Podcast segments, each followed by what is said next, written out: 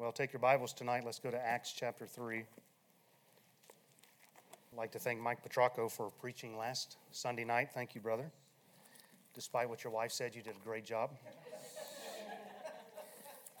I'm hoping this road trip goes well for the both of you. yeah, I noticed you ducked out. Amen. Um, praise the Lord. I hope you make a good navigator this time around. Amen. it really was a blessing, though, to see how God interwove Mike's message with Tyler's message. And it's always good to know that the Holy Spirit's leading and guiding. And that's, that's just a comfort. Well, we're considering what it means to be a church in action on Sunday nights by going through the book of Acts. I don't ever want to be a dead church. I don't want to ever become stagnant. We must continue steadfastly, and that's our theme this year. We're just going to keep doing what we know to do and stay with it. Don't give up. Just keep doing those things, even though the world is changing. Even churches are changing. We have the Bible, we know what's right, we're just going to stick with it. Amen? So, we've been five weeks in this chapter, and we've been considering this lame man who was healed at the temple by Peter and John. Actually, they didn't heal him, but the power of God did. God used them. And so, once this man was healed, remember, he went walking and leaping and praising God. He didn't care what anybody thought about his Christianity. You bunch of stiff independent Baptists, amen. We need to get Pentecostal up in here from time to time. We're not breaking out the snakes, though. That's where I draw the line, amen. I don't have to prove that much spirituality, amen. Unless the head's already off the thing. Okay. I don't know where this stuff comes from, but as this man is healed and he's praising God, he's hanging on to Peter and John, and they're at the they're at Solomon's porch, and this crowd begins to crowd around them. This multitude of people see what's going on. And that's kind of where we left we left off. We started to consider Peter's response to this multitude. They're obviously amazed at what has taken place. This beggar had been laid there day after day and so people were familiar with him. They would have known this man. And now they've seen this crippled beggar made whole. And they come running over. Then we saw in verse 12 how Peter takes advantage of the opportunity to preach Christ. He isn't going to magnify himself or John, but he's going to magnify the Lord Jesus Christ by asking this Why look ye so earnestly on us? As though by our own power and or holiness we made this man to walk. And so Peter and John, they're going to fade into the background. They're going to bring Christ to the forefront. And then as this message begins to unfold, they're giving all the glory to God. And this is what a church in action does. They take advantage of opportunities to preach Christ and they'll glorify God by magnifying Christ. So let's begin tonight. Let's read verses 11 through 26. The Bible says, beginning in verse 11 of Acts chapter 3, And as the lame man which was healed held Peter and John, all the people ran together unto them in the porch that is called Solomon's, greatly wondering. And when Peter saw it, he answered unto the people, Ye men of Israel, why marvel ye at this? Or why look ye so earnestly on us as though by our own power or holiness we had made this man to walk? The God of Abraham and of Isaac and of Jacob, the God of our fathers hath glorified his Son Jesus, whom ye delivered up and denied him in the presence of Pilate when he was determined to let him go. But ye denied the Holy One and, and the just, and desired a murderer to be granted unto you, and killed the Prince of Life, whom God hath raised from the dead, whereof we are witnesses. And his name, through faith in his name, hath made this man strong, whom ye see and know. Yea, the faith which is by him hath given him this perfect soundness in the presence of you all. And now, brethren, I wot that through ignorance ye did it, as did also your rulers. But those things which God before had showed by the mouth of all his prophets, that Christ should suffer, he hath so fulfilled. Repent ye therefore and be converted, that your sins may be blotted out when the times of refreshing shall come from the presence of the Lord And he shall send Jesus Christ, which before was preached unto you, whom the heaven must receive until the times of the restitution of all things, which God has spoken by the mouth of all his holy prophets since the world began. For Moses truly said unto your fathers, A prophet shall the Lord your God raise up unto you, raise up unto you of your brethren, like unto me. Him shall ye hear in all things whatsoever he shall say unto you. And it shall come to pass that every soul which will not hear that prophet shall be destroyed from among the people. Yea, and all the prophets from Samuel and those that follow after, as many as have spoken, have likewise foretold of these days. Ye are the children of the prophets and of the covenant which God made with our fathers, saying unto Abraham, And in thy seed shall all the kindreds of the earth be blessed. Unto you first, God, having raised up his son Jesus, sent him to bless you in turning away every one of you from his iniquities. Amen and amen. So we have this introduction to Peter's sermon in verse 12. We considered that last time. And then beginning here in verse 13, through the end of the chapter, we have what Peter is preaching to this multitude. And Peter here packs a lot into this sermon, amen. And he's got a lot of things that he's throwing out here that we could really get in the weeds if we wanted to. We'll just see how it goes. But he, he preaches basically from the denial of Christ to the return of Christ. Amen. And then in between, he talks about his death, his burial, his resurrection, their need to repent. And then he begins here in verse 13 by bringing up the patriarchs Abraham, Isaac, and Jacob. And he calls them the, or he says, the God of our fathers. So while there were likely some Gentile proselytes present, just like there was in chapter 2 on the day of Pentecost, Peter's primary appeal here is to the nation of Israel. In chapter 2, he addressed the men of Judea, the men of Israel. He spoke of the patriarch David, and he addresses all the house of Israel.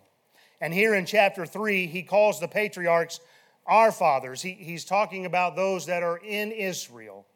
And he speaks of Moses and all the prophets. And he calls this multitude this day the children of the prophets. Why am I bringing this up? Because when the gospel was going to go forth, Jesus made it clear that it was to go to the Jew first and then on to the Gentiles. And that's what we see taking place here. When Jesus walked the earth, he sent forth his 12 disciples. Remember that? And he told them in Matthew 10, verses 5 and 6 Go not into the ways of the Gentiles, and into any city of the Samaritans enter ye not, but rather go unto the lost sheep of the house of Israel. In Luke chapter 24 and in verse 47, Jesus said, And that repentance and remission of sins should be preached in his name among all nations, beginning at Jerusalem. In Acts chapter 1 and in verse 8, Jesus said, But ye shall receive power after that the Holy Ghost is come upon you.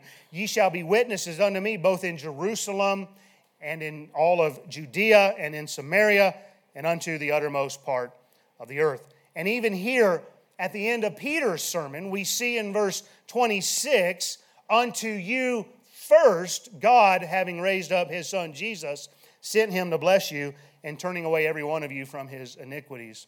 Later on, Paul's going to write in Romans 1:16, "For I am not ashamed of the gospel of Christ, for it is the power of God unto salvation to everyone that believeth, to the Jew first, and also to the Greek." And I'm just simply highlighting right here how that we see in these early chapters of the book of Acts exactly how our Lord had planned it all to go. He wanted it to go to the Jew first, and then it was going to go to the Gentile. And so, what we're going to see from chapters 1 through 8, basically, or the first part of chapter 8, the gospel is primarily going to Israel. And after that, it's going to, Saul of Tarsus is going to come on the scene. He'll be born again, become the, uh, the Apostle Paul, and the gospel is going to go primarily to the Gentiles from that point. So what we're seeing here is unfolding God, God's plan. It's exactly what He designed. And so here we find at the beginning of Peter's sermon, he's addressing Israel by bringing up the fathers Abraham, Isaac, Jacob, all those men, all the way back from the book of Genesis. And Peter immediately he gets controversial. What good's preaching if it doesn't get controversial? And he does so by saying that Jesus, the Son of God. Jesus is the Son of God, and Abraham, Isaac, and Jacob, they knew God. And that this same God that Abraham, Isaac, and Jacob knew, well, Jesus was the Son of God.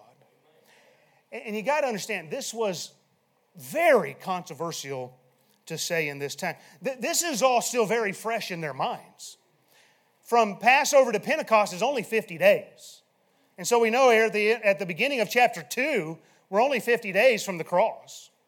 And now I, we're not given a time frame from the end of chapter 2 to the beginning of chapter 3, but we could very well just be two months away from all the events that have unfolded. Maybe three at most. And all this is still fresh in their minds. They're, they're aware of what is taking place. And, and you can bet that people in Judea and Galilee, they're plugged into what's, what's going on. And therefore, what Peter states about Jesus being the Son of God, it was still very controversial to declare and to hear because remember, the Jews wanted Jesus dead. The religious Jews did. They wanted him dead because he claimed to be the Son of God. Mark 14, and, and listen, I got to read this passage because there's a nut down in Texas saying Jesus never said he was the Messiah. Well, listen to what Jesus said. Mark 14, verses 61 through 64. Again, the high priest asked him and said unto him, Art thou the Christ?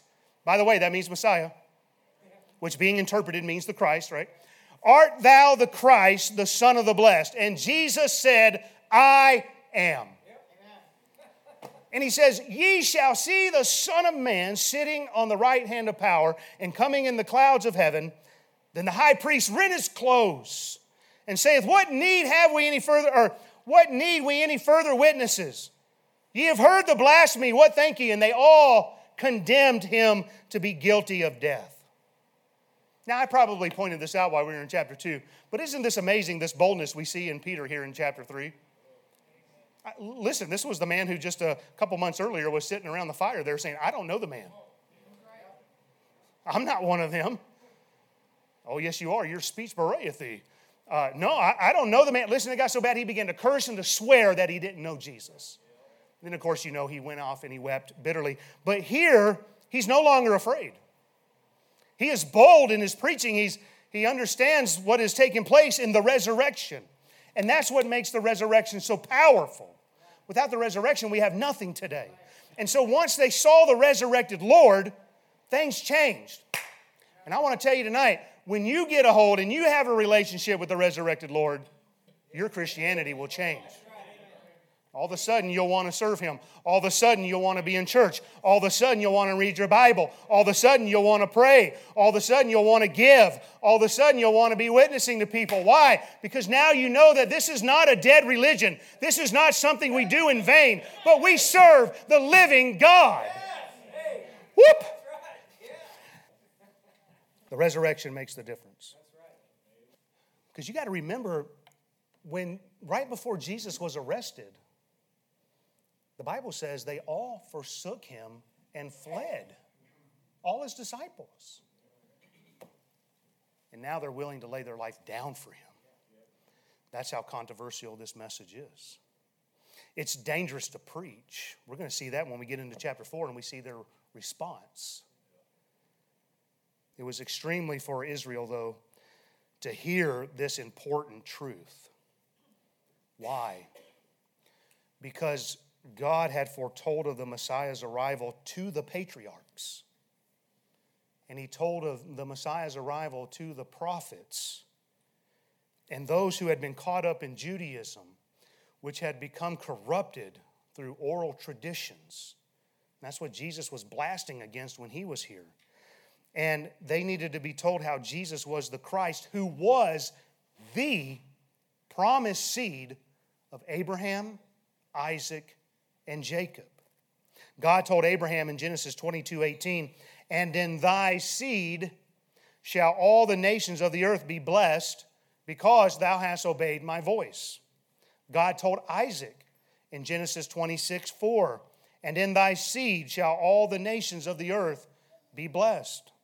God told Jacob in Genesis 28 14, and in thee and in thy seed shall all the families of the earth be blessed. There's only one way for all the families of the earth to be blessed, and that is through Christ, the promised seed. Jesus, our Lord, our Savior, our Master, and our King. When Moses turned aside to see the bush on fire, which was not being consumed, that's a weird thing, okay? And he saw this happening. He turned aside, and when he did, he heard God call out to him. And God said to Moses in Exodus 3 6, I am the God of thy father, the God of Abraham, the God of Isaac, and the God of Jacob. And Moses hid his face, for he was afraid to look upon God. And it's interesting that we've, we've landed on this passage tonight in light of it being Resurrection Sunday. In Matthew 22, uh, in Matthew 22, the Sadducees came to Jesus tempting him. And they were sad, you see, because they didn't believe in the resurrection. it obviously works. It stuck with me since I was a kid. Amen.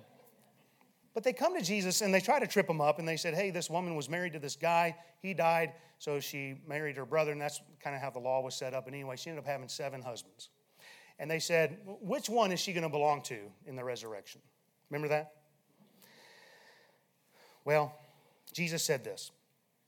But as touching the resurrection of the dead, have you not read that that which was spoken unto you by God, saying, I am the God of Abraham, the God of Isaac, and the God of Jacob? God is not the God of the dead, but of the living. Listen, God's not your God if you're not born again. That's what it says. In other words, Abraham, Isaac, and Jacob were still alive. Let me put it this way they are still alive.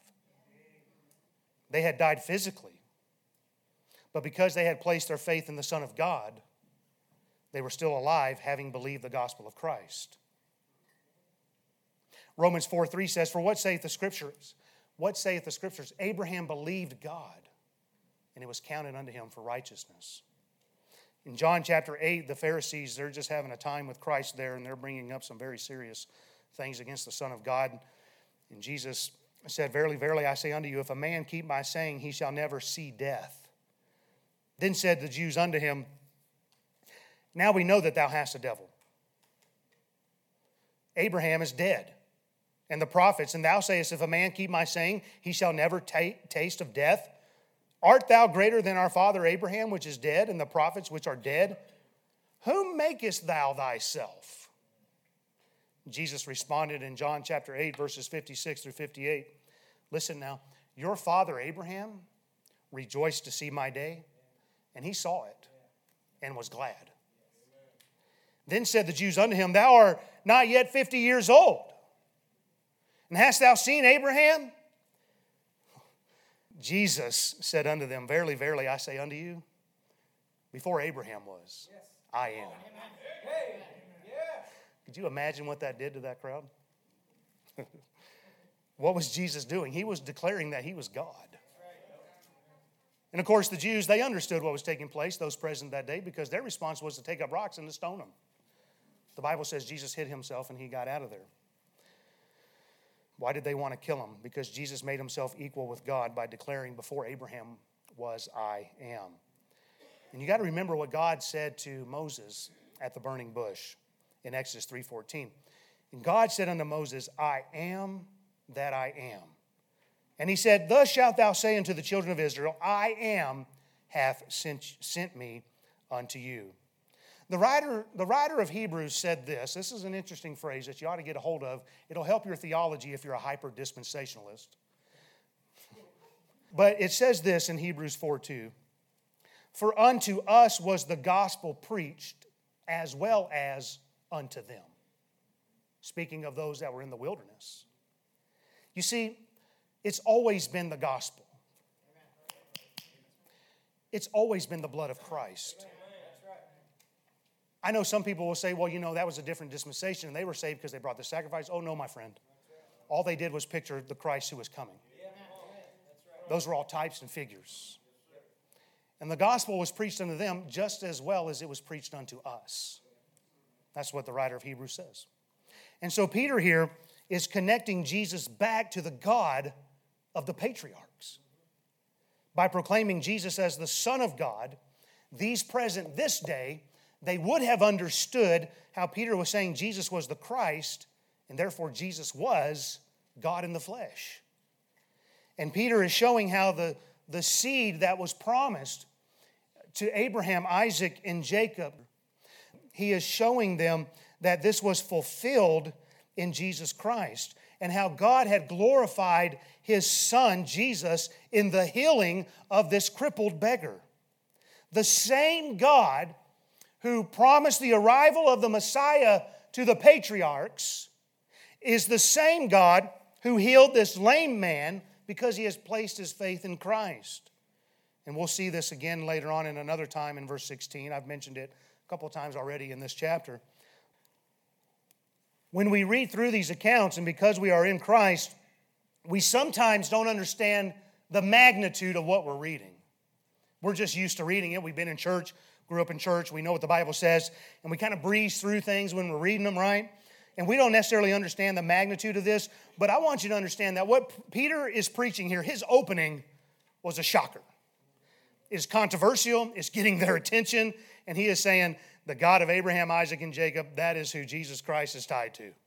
And this was a big deal. The religious Jews didn't want to hear it, but they needed to hear it. And this is what a church in action does. We don't have to be ugly, we don't have to be crass, we don't have to beat people over the head. But we preach the whole counsel of God's word.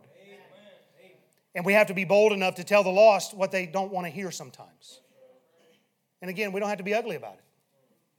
But we can give truth. You see, sinners don't want to hear that they're sinners. I've met them and you've met them. Who are you to tell me that I'm not right with God? Well, I'm nobody to tell you that, but I know what God's word says. You see, sinners don't want to hear that the wages of sin is death and hell, but they need to hear it. Many don't want to hear that their church can't save them. I can promise you the Mormons don't want to hear that, nor the Catholics. People don't want to hear it, but they need to hear it. A lot of people don't want to hear that their, their good works can't save them. If your good works can save you, why did God send Christ? Why are we even celebrating the Lord's table tonight if your good works can save you? We need to hear these things. And then, of course, we've got to follow that up with the good news. Amen. By the way, gospel means good news. We follow it up with the good news that Christ came to die for them, knowing that they were sinners. Christ died for me, knowing what I am, what I was, what I will be. He still died for me, and He still died for you. He came to deliver sinners who couldn't save themselves. we tell them how Christ took the wrath of God in our place that we might be reconciled to God and be born again. Ultimately, what Peter is getting at here is that Jesus is the one who confirmed the covenant made to Abraham, Isaac, and Jacob. The covenant made unto the fathers. And it is this thought that's going to lead us into the Lord's table tonight. He, he tells them in verse 25, don't cut us off yet on the live stream, but he, he tells them in verse 25, Ye are the children of the prophets. Look at what it says. And of the covenant which God made with our fathers, saying unto Abraham, And in thy seed shall all the kindreds of the earth be blessed. You see, we celebrate the Lord's table by acknowledging that Christ is the covenant confirmer. He confirmed the Abrahamic covenant, which we also call sometimes the everlasting covenant, or more popularly, it's called the new covenant. It was confirmed through the shedding of Christ's blood, his death, his burial, and his resurrection. In Hebrews chapter 9, verses 14 through 16, it says, How much more shall the blood of Christ, who through the eternal Spirit offered himself without spot to God, purge your conscience from dead works to serve the living God? And for this cause, he is the mediator of the New Testament, that by means of death, for the redemption of the transgressions that were under the first testament, they which are called might receive the promise of eternal inheritance. For where a testament is, there must also of necessity be the death of a testator. The words testament and covenant are the same in the Greek, they mean exactly the same thing. You can use them interchangeably. So when you read of a testament in your Bible, you're reading about a covenant. We have a portion in our Bible called the New Testament, which is telling us it is the new covenant. For where a testament is, there must also of necessity be the death of the testator. Or where a covenant is, there must be the death of a covenant confirmer.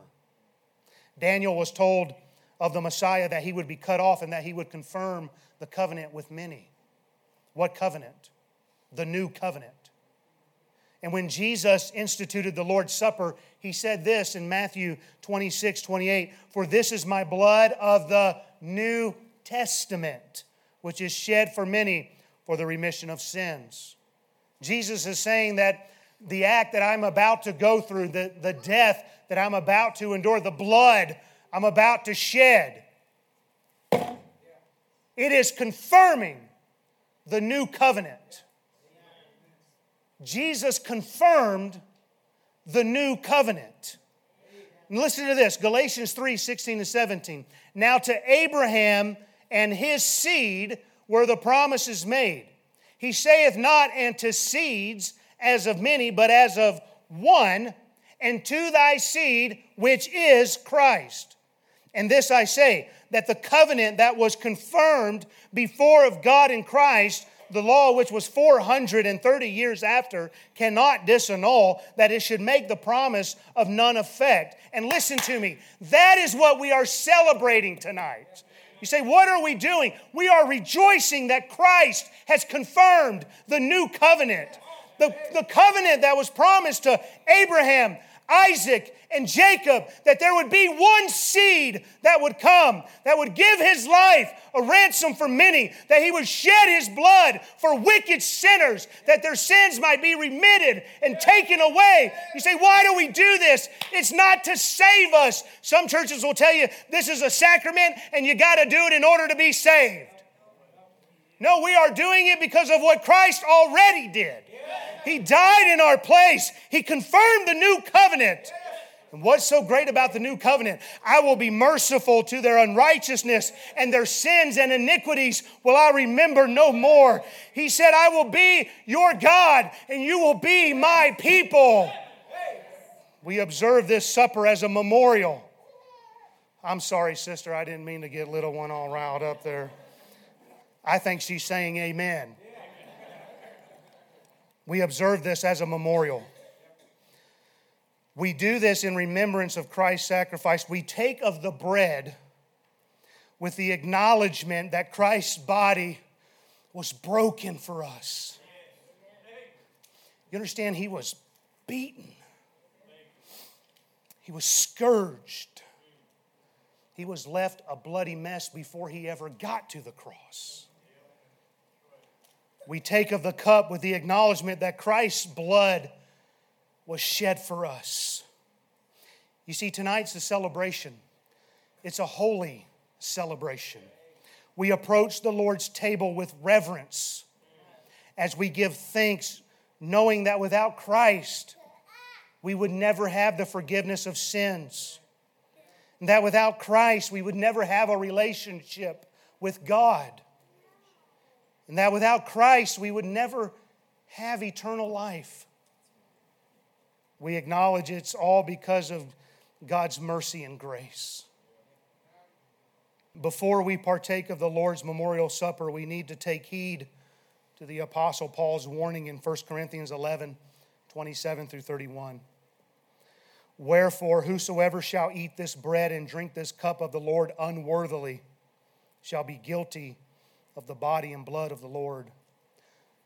But let a man examine himself and so let him eat of that bread and drink of that cup. For he that eateth and drinketh unworthily eateth and drinketh damnation to himself, not discerning the Lord's body. For this cause, many are weak and sickly among you, and many sleep or are dead. For if we judge ourselves, we should not be judged. Anytime we observe the Lord's Supper, we must have a time of examination.